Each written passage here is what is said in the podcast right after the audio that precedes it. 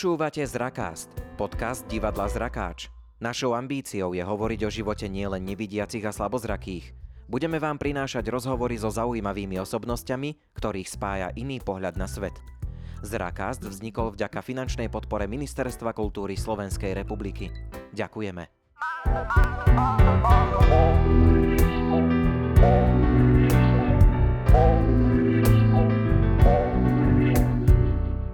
Milí poslucháči a ešte milšie poslucháčky, ako započal prvú epizódu Michal Herceg. Ja tu teda teraz vítam Michala Hercega a Ondreja Rosíka, ktorí sú moderátori podcastov z Rakast a sme si teraz trošku vymenili úlohy, lebo budem moderovať ja, aby sme si trošku predstavili aj moderátorov, aby ste si nemysleli, že on, sme ich našli na nejakej stránke. Každopádne vás so divadlom Zrakač spája viacero veci. Michal Herceg ak sa nemýlim, tak ty si dokonca aj účinkoval v divadle. Ja som tam bol na niekoľkých skúškach, keď ešte sa nič až také nerobilo, len sa žiadalo, že ty, ty jej daj facku a ty sa ju snaž čo najviac uraziť, ale dobre to zahraj a použij na to text piesne podvod, aby to bolo zároveň nežné, ale zároveň, aby si ju aj čo najviac ranil. A ty tú facku nepredstieraj, ty ju musíš naozaj dať, pretože divadlo je umenie pravdy a potom už ďalej si nepamätám, už som radšej odišiel.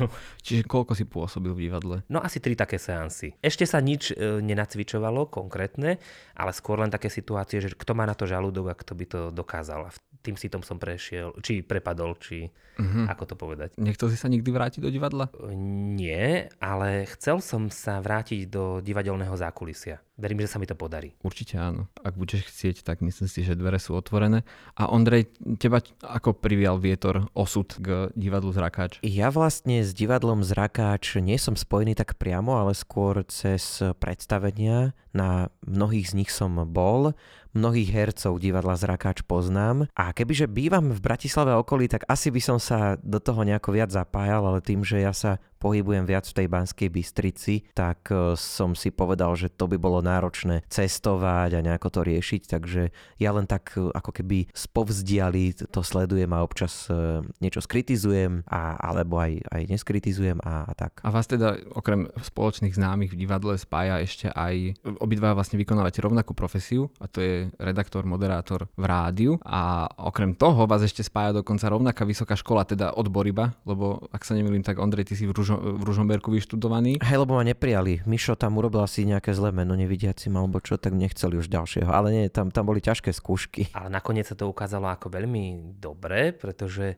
Ondrik tam bol na tej katolíckej univerzite v Ružomberku hviezda. No my sme tam mali veľmi super podmienky, lebo mali sme tam vtedy študentské rádio, kde sa dalo ku všeličomu tak privoňať. To už teraz bežne v rádiu sa nedá, hej, že človek keď pracuje na nejakej pozícii, tak nemôže tam bastliť s nejakou technikou a vymýšľať nejaké veci a tak, hej, že tam už je to také zviazané trošku. Ale v tom vysokoškolskom rádiu tam sa veľa vecí odpúšťalo, veľa sa dalo experimentovať. Hlavne kto chcel robiť, lebo niektorí boli takí, že prvotné nadšenie, ale Ondrej ja, ja, ja, ja, ja.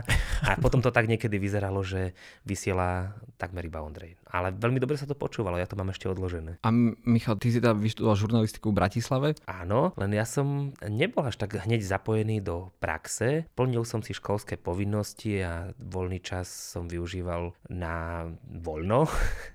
A potom až keď boli naozaj už, keď bolo povinnosťou e, nejakú tú prax získať, tak vtedy som sa tak viac zapojil do rozhlasového nahrávania alebo do takejto práce, že nebolo to hneď ako Ondrej v prvom ročníku, prvý deň školy hneď išiel na casting. Inak áno, ja som nevedel povedať Juro, Neru, Jura. Doteraz som z toho úplne, že keď si na to spomeniem, ja to som stal pred tými dverami a vrajím si, však oni ma do toho rádia nezoberú, že to je úplne zle. To bolo veľmi také divné, lebo ja som tam prišiel na ten konkurs, tak najprv, že prečítaj nám toto, hej, dali tam predo mňa nejaký papier a ja, že no ale z tohto papiera vám teda fakt nič neprečítam, hej, že nevidiaci a tak. Aha, dobre, tak povedz jazykolám. No, to sa mi tiež nepodarilo, takže ten Urob konkurs stojku. bol veľmi, veľmi zle to vyzeralo na začiatku, ale teda nejak sme si vyjasnili tie, tie pozície a všetky tie veci a nakoniec ma tam vzali teda, ale ten, ten konkurs to, to bol zlý konkurs vlastne. Ja som sa tam nemal dostať v skutočnosti. No ale Ondrej, ty si, ak sa nemýlim, tak ty si už mal prax so študentským rádiom, nie? Ty si... Áno, to bola, to sme nazvali streda pre stredoškolákov, to bolo ešte na katolickom gymnáziu v Banskej Bystrici a tam vznikla taká, taká, taký nápad, že poďme robiť školský rozhlas a ja som tam teda vysielal najprv naživo, potom neskôr nahraté veci, lebo som zistil, že si to viem lepšie ako keby zmanéžovať, keď si to môžem nahrať. Takže áno, to boli také moje úplne že rozhlasové začiatky, aj začiatky s tými vecami, že strých zvuku a podobné zábavky. Takže si mal jasno v tom, že rádio. No nie celkom, lebo to... Chcel ísť do televízie. No tak. A, no, a tak cieľe treba mať chcel ísť do televízie, preto robím podcast a rádio a všetky tieto veci. No ja som to mal veľmi zložité v tom zmysle, že veľa vecí ma bavilo už na základnej škole, že hrať na klavíri, potom informatika, potom aj trošku písanie a nevedel som sa rozmyslieť, čo vlastne chcem robiť, tak som išiel na gymnázium a tam mi to postupne odpadávalo, že keď som dostal prvú štvorku z matematiky, tak som si povedal, že OK, toto nie je pre mňa. No a tak sa to až postupne nejako vyvíjalo. A nikdy vás to neťahalo v rámci teda odboru žurnalistika, ktorý ste oba študovali do novín? No, bola aj taká možnosť. Dokonca niekde to je aj tak rozčlenené, že nemôžeš stále dávať si tú prax len do rozhlasu, ale mal by si prejsť všetkým. Trošku aj u nás na tom trvali, potom už prestali. Tak ja som tú tlačovú časť, alebo novinársku, novinovú, časopisovú vybavil účinkovaním v slepeckej tlači, teda v Meke nevidiacich v Levoči, kde je Slovenská knižnica pre nevidiacich Mateja Hrebendu a kde vychádza niekoľko časopisov, bolo ich myslím 12, ale možno aj viac. A tam sa naozaj dalo uplatniť. Tam som bol napríklad na takej mesačnej praxi u kolegyne Želky, tiež nevidiacej novinárky a ona mi zadávala toto prelož, toto oprav, toto uprav, ja to potom upravím po tebe, Vždy som sa aj pýtal akože na tie chyby, ktoré som urobil. A to bola naozaj taká intenzívna prax, kde sa mi aj naozaj niekto venoval a kde to nebolo ako už neskôr, keď povedali doneste hotový výrobok a my si tým zaplatame dieru vo vysielaní, ale kde si naozaj cítil, že niekto sa ťa snaží aj niečo naučiť. No ale potom už sa to začalo s tým rozhlasom. No a Ondrik povie o sebe asi sám. Ja mám takú kratučku skúsenosť z čo to bolo, Minoviny Banská Bystrica, to je taká nejaká odnož e, denníka ZME, tuším, tak tam som ja trošku praxoval ale tam to skôr fungovalo tak, že e, doneste, pošlite a my vám to zverejníme, čiže tam nebola nejaká intenzívna tá spolupráca a ja som sa ani moc netrhal o to, lebo ja som to potreboval rýchlo vybaviť, ja som písal už bakalárku vtedy a tá prax bola nevyhnutná na to, aby som vôbec mohol ako keby tú bakalárku odovzdať, takže mi to aj vyhovovalo vtedy, ale tie články boli publikované, splnil som všetky tie náležitosti, ale už ma to viac vtedy ťahalo do rozhlasu, takže som toto bral ako nevyhnutné niečo, čo treba vyriešiť a, a spraviť si tú prax. Aha, ja som ešte čakal, lebo Miša, ty sa tak nadýchol, som myslel, že ideš niečo Ja povedať. tak prirodzene dýcham, prirodzene, vieš to. Ja, ty dýchaš vážne, čože? Áno. Teda ja som ešte našiel jednu spojitosť medzi vami. Myslím si, že tam ste sa aj spoznali, aj to Levoča, že obaja ste boli aj v materskej škole, ak sa nemýlim, opravte ma, aj na základnej škole v Levoči. Áno, len chcel podotknúť, že medzi nami je priepastný vekový rozdiel. Dnes sa to už berie ako rozdiel generácií Čiže ja som Ondríka vnímal ako naozaj malé dieťa škôlkára, keď ja už som tú školu končil. A to bolo veľmi zaujímavé, lebo videl som v ňom veľa aj ako keby tak zo seba, už len tými hlasmi. My sme mali aj ako deti veľmi podobné, také zachrypnuté, také... Prefajčené už. prefajčené hlasy a potom puberta, postpuberta, akože stále sa to nejako tiahlo, že máme tie hlasy podobné. Myslím si, že dnes už ten rozdiel je viditeľnejší, ale bolo to taký folklór, že kto vlastne hovorí a ty si Ondrej, ty si Michal a ty máš také sikavky, tak vieme, že nevidiaci viac počúvajú možno niekedy ako by mali. Raz Mišo sa bol pozrieť, ako vyzerajú naše nové internáty a mne sa to ako malému zdalo také, že čo, čo, čo, to, čo tu chce, čo, čo sem lezie. tak ja som, ja som išiel povedať pani vychovávateľke, požalovať, že tento tu sa nám sem derie a niečo tu otravuje a tak. On doslova povedal, herceg je s Pálom Kuboškom v kúpeľni. Čiže Takže áno, bol to taký malý bonzačik, ale neskôr som ho vnímal ako veľmi takého aktívneho až hyperaktívneho žiaka alebo mladého človeka, ktorého všetko zaujíma. Ja som to nechápal, že kde sa to v ňom berie. Už to tak prechádza toto. Áno, už je to v poriadku. Všetko. Už som normálny. Ale toto bonzovanie to mňa držalo. Ja som ako malý mal taký radiomagnetofón, to nahrávalo ešte na magnetofónové pásky a u starej mamy raz sa rozprávali, vieš taký ten klasický vtip, že čo robia dve kamarátky, ohovárajú tretiu. A oni sa rozprávali, stará mama s nejakou susedkou, ktorá prišla na návštevu, že tá Margita, to je také a hen také a to povedala, to spravila. Všetko som to nahral a myslel som si, že ako ja urobím úžasnú vec, keď tá Margita príde a toto si vypočuje. Takže Margita prišla, ja som jej pustil, že a kde tá Margita, počúvaj, čo si o vás rozprávajú starka so susedou. A to bolo úplne, že hrozivé ticho, aj starka bola ticho, aj Margita bola ticho, aj všetci boli ticho, tak toto nevypálilo, takže ja som bol takýto fakt, takýto zlý. Čiže Matej, ty hľadáš medzi nami tie spojenia, ale sú aj rozdiely. Ja by som toto nikdy neurobil. ja už tiež nie. Ale mňa by ešte zaujímalo, a toto mi vysvetlíte, lebo ani jeden z vás nie je z okolia Levoče, ani z toho okresu, že Ondrej, ty si z Jasenia, čo je pri Banskej Bystrici a Michal, ak sa neviem, ty si z Trnavy. Áno, Trnava je môjim rodným mestom, pôrodnicovým. Dedinka, ktorá je asi 12 km sa volá Trakovice, čiže je to vyše 300 km od Levoče. Ja som to tam mal naozaj ďaleko a vtedy, ako vieme, Levoča bola jediným miestom, kde sa nevidiace deti mohli vzdelávať v takejto špeciálnej škole. Neskôr sa vyskytli už postupne výnimky, že mohli sa aj integrovane začleniť do bežných škôl alebo sa otvorili dve, e, dvere a škola na Svrčej ulici, ale vtedy jednoducho, ak si chcel ako nevidiaci získať to vzdelanie, tak či už si bol z Veľkého Medera alebo z Čiernej nad Tisou, všetko sa to združovalo v tej Levoči. A ja veľmi rád spomínam na cesty do tej Levoče, lebo my sme chodili vtedy ako taká partia detí. E, ja, môj spolužiak a ešte jeden taký starší chlapec s jeho spolužiačkou. Štyria sme sedeli v aute. A jeden z rodičov to jeden šoferoval. z rodičov to šoferoval, takže my sme ako decka tam všeličo stvárali vzadu. E, samozrejme, že pri tej ceste cez Štúrec alebo Čertovicu vždy jednému z nás zákonite prišlo zlé. Občas to ten niekto aj stihol povedať včas, občas aj nie. Občas prišlo, prišlo zle aj dvom, takže to bolo aj stereo. O, mne už teraz zle, ja vám poviem vlakové zážitky.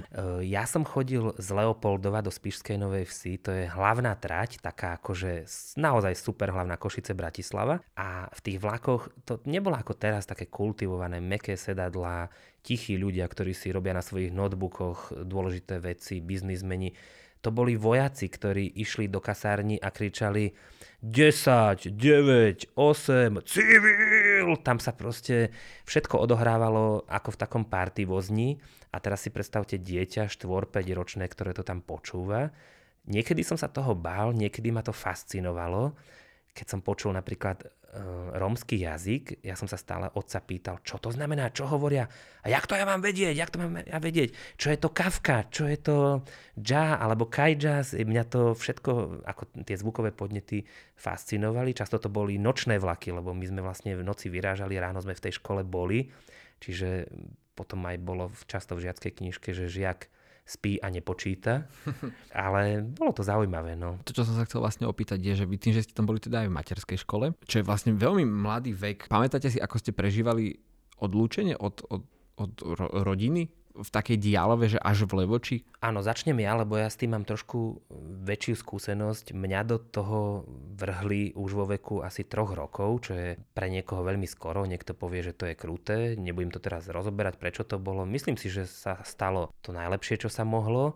A ja som to prežíval veľmi zle. Ja som ako každé dieťa, ktoré si myslí, že do tej, škôlke, do tej škôlky príde len na chvíľu a potom sa vrátiť domov, lenže keď som sa po popoludňajšom spánku zobudil a mama tam nebola a otco tam nebol, tak viete si predstaviť, čo sa strhlo. A tie stratégie prežitia sú potom rôzne, že napríklad vy si projektujete tú predstavu mamy a rodiny do nejakej e, dobrej vychovávateľky, učiteľky, ktorá tam je. V mojom prípade to bola pani Milka Pisoňová, ktorá... Keď pozdravujeme, má, pozdravujeme. Áno, bohužiaľ už teda nežije, pokiaľ tak, viem. Toto ale, vystrihneme.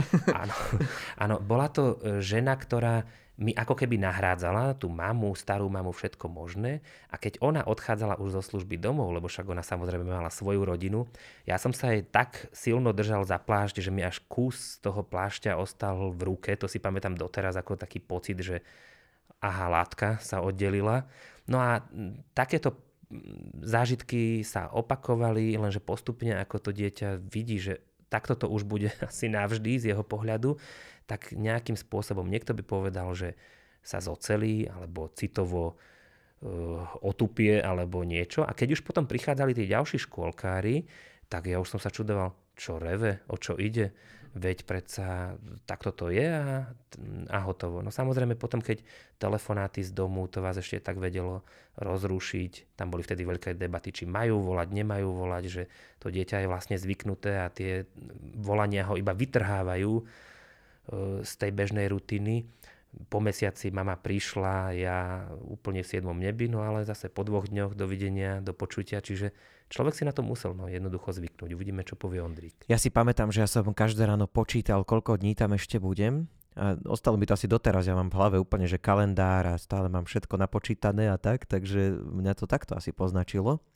A naozaj tie telefonáty, to nie je ako dnes, že zoberie človek mobil a už deti majú a volajú. To vtedy bol problém sa tam dovolať. Tam bola nejaká jedna ústredňa a tam jednoducho sa dovolal jeden rodič a ostatní mali smolu, hej, čiže to tam naozaj tie večere, to, alebo teda počas večerov to bolo preťažené, tie telefónne linky. A ja si pamätám, že tie vychovávateľky, oni boli prísne, oni samozrejme sa snažili tam nás nejako udržať, ukočírovať, niečo nás aj naučiť, ale vždy v piatky chodili také praktikantky z tamojšej pedagogickej školy a na tie som sa tešil. To boli také mladučké, milé, uh, životom nepoznačené a, a ne, neodskúšané dievčatá, ktoré sa nemali nervy starili, zničené. Nemali zničené nervy, nekričali po nás, boli zlatučké, milé, na tie som sa strašne tešil. Ale musím povedať aj to, že už potom, keď som bol starší, tak jak sme mávali teda frajerky, hej, napríklad na internáte, tak človeku sa už nechcelo ísť domov, že napríklad ja som, raz boli chrípkové prázdniny vyhlásené, ja som povedal, že však ostaňme tu, aj tú Simonku som sa na to snažil vtedy nahovoriť, to mi neprešlo vtedy. Takže už potom neskôr sa to prepínalo aj kvôli tomu, že my sme chodili spievať so spevackým zborom a recitovať a všelijaké takéto veci, čo nás bavili. A už sme až tak domov zase nechceli chodiť. Takže ja som to aj našim často narúšal, že teraz nemôžeme ísť domov, lebo niečo sa bude diať, takže z dvoch týždňov boli aj 3, aj 4 týždne a všelijako sa to tam potom menilo. Takže dalo sa na to zvyknúť, len ten začiatok bol náročný. Hej, no práve to ma zaujímalo, že ten vek materskej školy, lebo na tej základnej škole už na tom druhom stupni to je také prirodzené, že to, to dieťa už nechce tráviť čas s rodičmi. Na strednej škole ja som už chodil tak, že som chodil v Banskej Bystrici, takže každý deň som chodil domov a tam zase prichádzali študenti, že konečne som na intráku, to je super, celý týždeň mám pokoj od našich. Toto ty si už mal vlastne za sebou. Ja som toto už mal za sebou, ja som práve to mal naopak, že konečne som doma. Mne boli veľmi vzácne príchody domov a ja dodnes mám aj k rodičom taký vzťah, že pre mňa je to niečo, čo ako si sa mi nejak nezunovalo, že hoci samozrejme už je to v inej polohe, ale stále si to tak vychutnávam, že možno mi to ešte chýba z toho detstva, že rád sa s nimi aj stretnem, aj sa máme o čom rozprávať a tak, takže možno recept, že celá škôlka, základka v intraku a potom si tých rodičov budete aj viac vážiť, alebo no tak to som možno trošku zamoralizoval, ale tak toto cítim, no. Toto ti je ťažko povedať, lebo ja ako som sa oženil, tak som sa úplne chytil toho biblického, že prilnete k svojej manželke a ja teraz ako tak som s našimi v kontakte, ale asi by sa dalo byť aj viacej. Áno, že mama, Takže, mama dones meso, dones No, všeli ako to býva, hej, a keď treba urobiť revíziu plynových spotrebičov, tak hej, ale že, že teda ja toto nemám až takto, že ja, ja som asi, mne to možno, že uškodilo v tom detstve, že teraz nemám ten vzťah taký, ja neviem, akože však máme dobrý vzťah, nie sme Označilo nás to. Roz, rozhádaný alebo niečo, ale že kto vie, kto vie, možno, že nejaký psycholog alebo psychiatr alebo už kto by v tom našiel nejaký problém. Možno Matej. Tam stalo. Ja určite by som v tom našiel veľmi veľa problémov, ale a dnes je teda na tom Slovensku už lepšie, že už, už nie je iba v Levoči. Áno, že... to je dobré, že si povedal lepšie, lebo o tom sú strašné diskusie, čo sú je vlastne spory. lepšie. Že či je lepšie, aby sa deti nevidiace vzdelávali spolu, ako to bolo kedysi, alebo by mali byť integrované do bežných tried, kde na jednej strane sú blízko pri domove, ale na druhej strane ešte stále školy nie sú tak dostatočne vybavené, pedagógovia poučení, ako majú s nimi pracovať, lebo bola aj tzv. živelná integrácia, to bolo také, že síce to nevidiace dieťa bolo v triede, ale vo výsledku napríklad z matematiky alebo z nejakého abstraktnejšieho predmetu nevedelo nič, lebo učiteľ nevedel, ako s ním má pracovať. No teraz sa to celé tak zamotalo, lebo napríklad výsledkom tejto aj živelnej, aj všelijakej integrácie je, že v Levočiach v Bratislave už nie sú len deti so zrakovým postihnutím, ale už je v tej škole tých postihnutí viacero. A to opäť e, je asi aj rebus pre tých pedagógov, ako majú v jednej triede zvládnuť autistu, mutistu, vozičkára, nevidiaceho, neviem, nepočujúceho. No je to, je to akože veľká otázka, často sa to kladie, tak ja si tak hovorím, že ešte vlastne my sme celkom dobre obišli v tom čase. No ja to vidím už na konkrétnom príklade na sebe, že keď som prišiel na to gymnázium, tak uh, tí profesori alebo tí vyučujúci sami nevedeli, že čo. A to je veľmi nebezpečné, keď sa oni pýtajú mňa, že ako to máme robiť, lebo tam je veľký priestor na to, že ten žiak si môže vytvárať také, takú komfortnú zónu, že toto nemusím, toto nebudem riešiť, toto sa ma netýka. Ja poviem na toto veľmi konkrétny príklad, ktorý sa mi stal na výške. Rozprávam to všade, ale myslím si, že to mnoho vysvetľuje, že my sme dostali na predmete odborné čítanie na naštudovanie Aristotelovú poetiku. A ja už popri tých mojich všelijakých aktivitách som si povedal, že kašlom na to, nechte sa mi to číta, je to dlhé a nudné a nebaví ma to. No ale na hodine, na jednej z prvých hodín, sme dostali nejaké 4 otázky, že vyjadrite sa k tomuto, k tomuto, k tomuto a k tomuto a píšte celú hodinu, že čo si o tom myslíte. Tým, že ja som to nečítal, tak som tak sedel, otvorený prázdny Wordovský dokument, ako mohol som mať počítač a to sme už boli dohodnutí, že takto sa to dá. Tak som tak rozmýšľal, že čo, vrajím si, tak fajn, OK, nevyšlo, nevadí, prvé VIX, muselo to prísť, je síce ešte on október, ale OK. No a teraz už som teda skončila hodina a prišla za mnou tá pani profesorka, hovorí, že že e, prosím vás, že e, pošlite mi tie vaše odpovede mailom. A teraz prvá vec, čo bola taká, že výborne, že, že mohol by som si to ešte nejako naštudovať, doštudovať a, a proste to do večera odmailujem aj 4, hej, takéto písomky v pohode.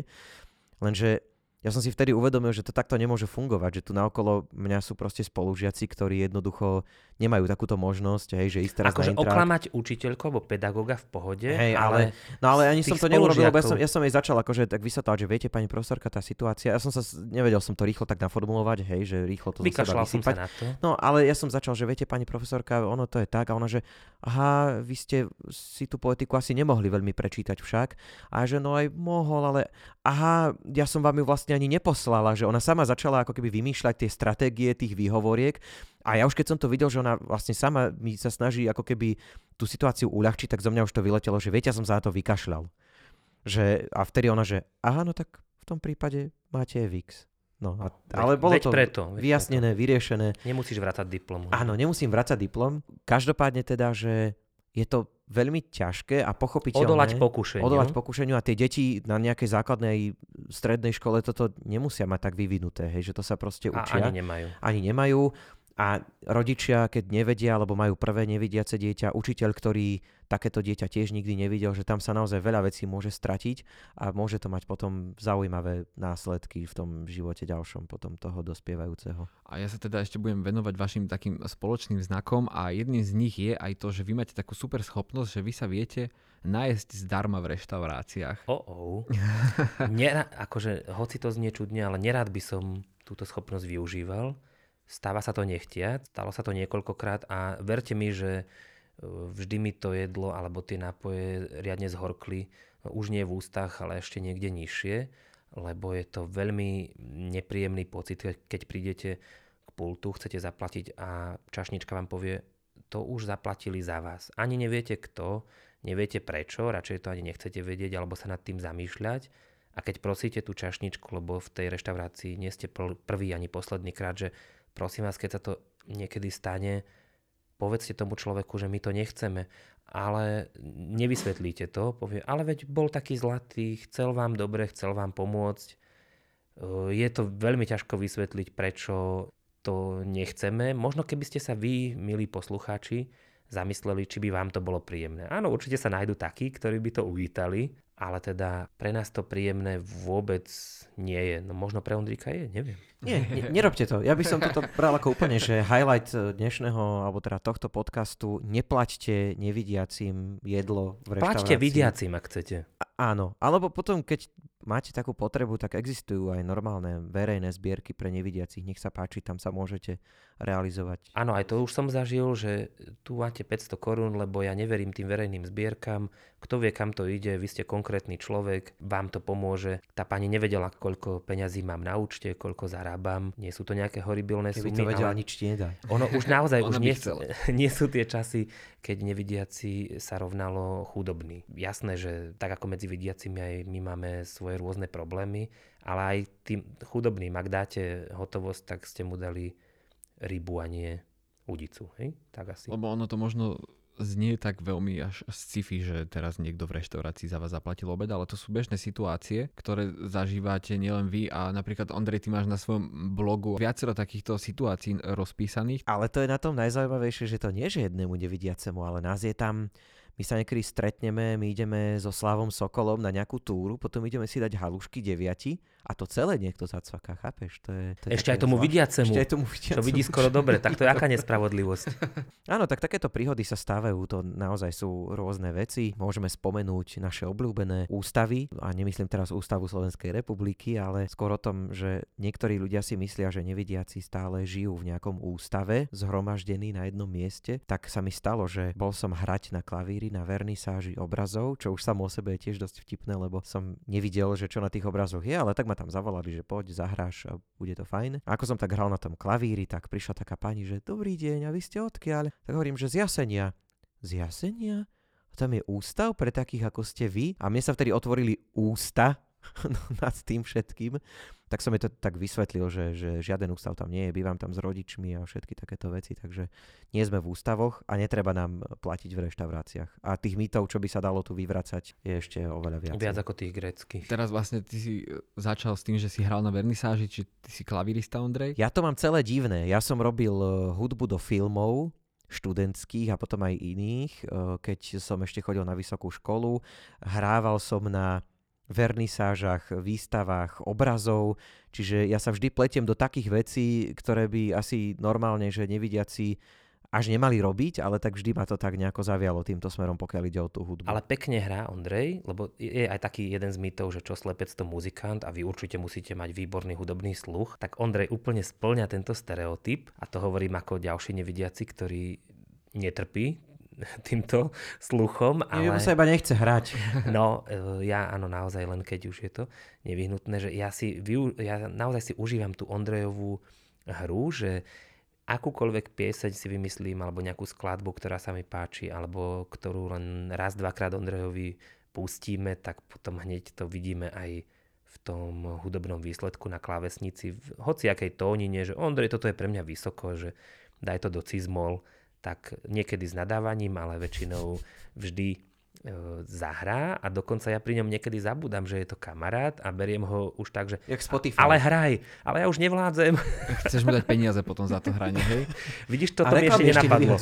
reklamy ešte nevyhadzujem, ale toto naozaj je pravda. Ja som hrával aj v mládežníckom kresťanskom zbore u nás v Jasení a to bol väčší spor o to, že kde sú noty, že tam bol nejaký, taká, taká nejaká krabica, tam to bolo nejakým spôsobom občas upratané, občas dosť nahádzané a oni kým tie noty našli, už by sme to dávno mali zahraté, len furt sa hľadali noty a akordy.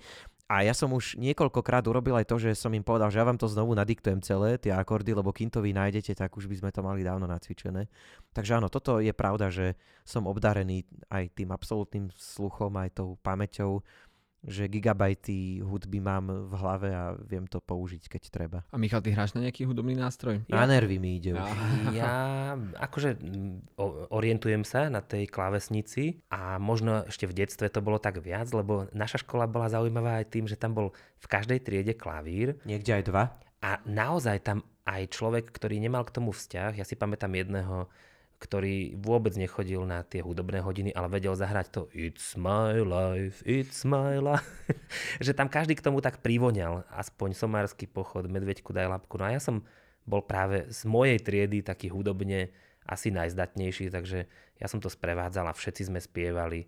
A to je pravda, že oni mm, v tej škole pre nevidiacich viedli deti k hudbe, tam boli dvaja nevidiaci učitelia hudby a urobili si na začiatku také to, že kto áno, kto nie, ale snažili sa, kto len trošku e, mal to hudobné cítenie, tak ťahať to ďalej. Čiže týmto smerom sa to dosť orientovalo. Na to si to si ja pamätám, že pani učiteľka mi hrala tóny a som ich mal pomenovať. A tak vedel som, hej, že toto je C, toto je D, toto je G. A potom ona zahrala FIS a ja, že Uh, niečo medzi. Áno, že niečo medzi F a G.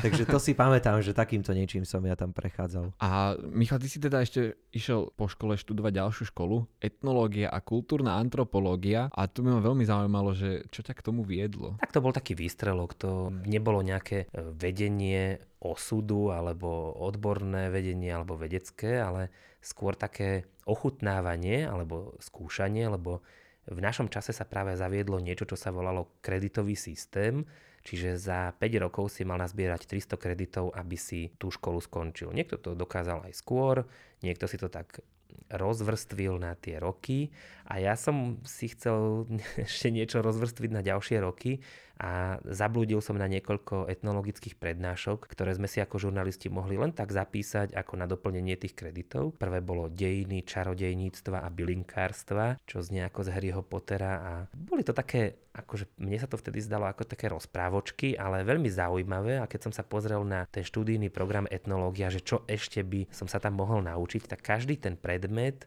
ma niečím zaujal už len podľa názvu a tak som si povedal, že čo sa mi môže stať. Aj som sa na tú etnológiu prihlásil. Boli to 3 roky strávené v tej škole, čiže urobil som si tam bakalára. Či mi to na niečo bolo alebo nebolo, na to sa veľa ľudí pýta. A na čo 3 roky si ešte chodil do školy? Ani už sa na to nesnažím odpovedať, ale boli to veľmi pekné a príjemné 3 roky. Využívam to aj v mojej súčasnej práci. Občas sa nejaký poznatok vynorí, mám odtiaľ aj dobré kontakty. Zapojil som sa tam do rôznych brigád, čiže bolo to dobré rozhodnutie, aj keď vtedy som teda o tom asi nevedel, či to bude dobré alebo nie. Jednoducho som sa tak rozhodol. A Ondrej, ty si nikdy nechcel ísť skúsiť ďalšiu vysokú školu? U mňa to je všetko také priamočiare, že ja keď som dokončil výšku, tak už v posledných mesiacoch mi ponúkali prácu na trvalý pracovný pomer a zdalo sa mi, že tohto sa treba chytiť. A neviem si predstaviť, že by som popri tom študoval, lebo som popri tom písal diplomovku a už to bolo bláznostvo, akože to ja som bol po tých 8 mesiacoch úplne vyhoretý, lebo to sa nedalo proste nejako stíhať. Takže stačilo mi tých 5 rokov štúdia. Niekedy si hovorím, že aj 3 by mi bohate stačili, že ten magister ako... Niekedy aj zabudám, že mám ten titul. Možno Ondrej bol viac zameraný práve na to štúdium. Ako na, naozaj na štúdium. Ja som to bral aj tak, že ešte chvíľu pobudnúť v tom prostredí s tými ľuďmi a spoznať nových a keď som si prerátal tie roky do dôchodku, mne sa zdalo, že ja ešte, ak teda budem môcť pracovať, čo nie je vôbec samozrejmosť, samozrejmosť pre nevidiacich, aj keď by boli akokoľvek schopní a šikovní, tak ešte budem mať na to dosť času. Napríklad to je ďalšia veľká téma, že ako prijať nevidiaceho do práce, či to vôbec skúsiť, a v tomto som mal aj ja, aj Ondrej, myslím si, že šťastie, že sme narazili na také dobré prostredie alebo na takých ľudí, ktorí sa toho nezľakli a skúsili to s nami. No, hoci to nebolo také jednoduché, lebo ja som v prvom maili zatajil, keď som písal do rádia, že chcem si tam robiť prax vtedy, tak som zatajil, že nevidím, lebo som si vedel predstaviť, že to niekto otvorí, pozrie si to, že aha, nevidiaci, delete, ok, ideme ďalej. Máme tu dosť oveľa normálnejších študentov na prax. Ale keď mi odpísali, tak samozrejme už sa to nedalo dlhšie tajiť. Na ten druhý mail mi odpísali potom niečo v tom zmysle, že no ale my tu máme schody, my tu máme dvere, my tu máme kľúčky a neviem čo všetko, takéto akože rôzne veci. To, čo majú všade vlastne. To, čo máme všetci všade. Takže prebiehala takáto zaujímavá konverzácia e, elektronicky, no a potom sa to aj podarilo zrealizovať, že ma tam teda zobrali. Ale aj tam to bolo z mojej strany také, že bolo treba dávať najavo, že viem tie veci robiť, lebo oni to zrazu začali riešiť takým spôsobom, že veď on na tú prax, keď sem príde, tak my mu dáme tú pečiatku a nech ide teda preč aj s tou praxou, hej, že chceli sa ma tak trošku zbaviť, aspoň na mňa to vtedy tak pôsobilo a ja som sa snažil im ako keby dávať také, že veď tak dajte mi niečo robiť, alebo ja neviem, tak vám navrhnem 5 tém, ktoré budem nejako spracúvať a niečo si z toho vyberte. Čiže naozaj neustále dokazovať, a teraz už to napríklad nerobím, teraz už som skôr taký, že keď niečo nemusím robiť, tak už to nerobím, že už sa mi nechce, hej, ale vtedy som bol taký, že dokazovať neustále, že áno, viem urobiť aj toto, aj toto, aj všetko. Áno, toto si pamätám aj ja, že ja som si vtedy myslel, že ja musím všetko splniť, čo mi oni e, nadiktujú, že mojou povinnosťou je vyhovieť a dostal som sa naozaj do rôznych situácií, kde bolo treba plaviť sa nejakou loďou do Rakúska a urobiť reportáž z chránenej oblasti Dunajskej Luhy alebo o nejakých ja neviem, čo to vtedy sme vstupovali do Európskej únie a téma bola, že je nedostatok vlajok, ktoré nestíhajú šiť a čokoľvek, aj ankety na rôzne témy. Urobte mi anketu, či by boli schopní e, ľudia dať svoje dieťa do školy, kde by učil homosexuálny učiteľ. Na to aj reagovali ľudia rôzne, ale ja vtedy som si hovoril, že ak v tejto skúške neobstojím, potom ma nebudú chcieť a tak to nejako postupne išlo, že tak ako keby v nejakej pevnosti Bojard, možno to trošku preháňam, že ma to aj začalo baviť a zrazu to už nebol až taký problém. Ja ešte poviem aj to, že naozaj človek občas narazí na limity. Napríklad e, teraz je taký fenomén v rádiách, že Moderátor je aj redaktor a často aj technik, to znamená, že sedí v tom vysielacom štúdiu sám a obsluhuje si ten software, že kedy idú reklamy, kedy uputavky, kedy pieseň, kedy čo. A jednoducho mi bolo povedané, že v piatok vysielaš, dneska máš školenie. A ja som prišiel na to školenie a my sme zistili, že ten software vysielací je z pohľadu nevidiaceho, ale že úplne neprístupný.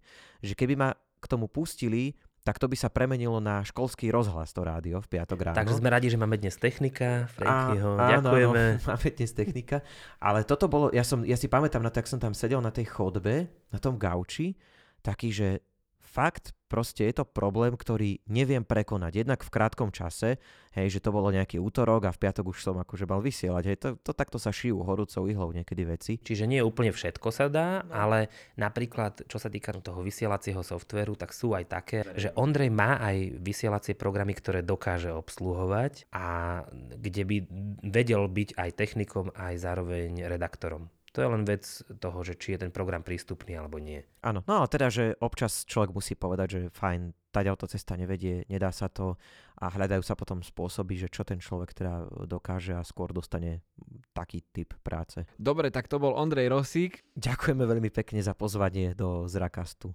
Nevzdávajte sa, nebojte sa, skúšajte. Dnes je veľa možností a nejakú z nich určite využijete. A toto bol Michal Herceg, ďakujeme.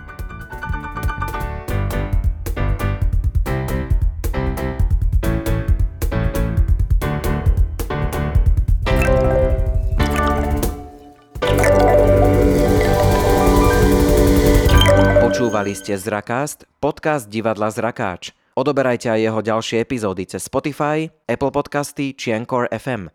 Novinky z divadelného diania sledujte na našom facebookovom profile, ako aj na webe divadlozrakáč.sk.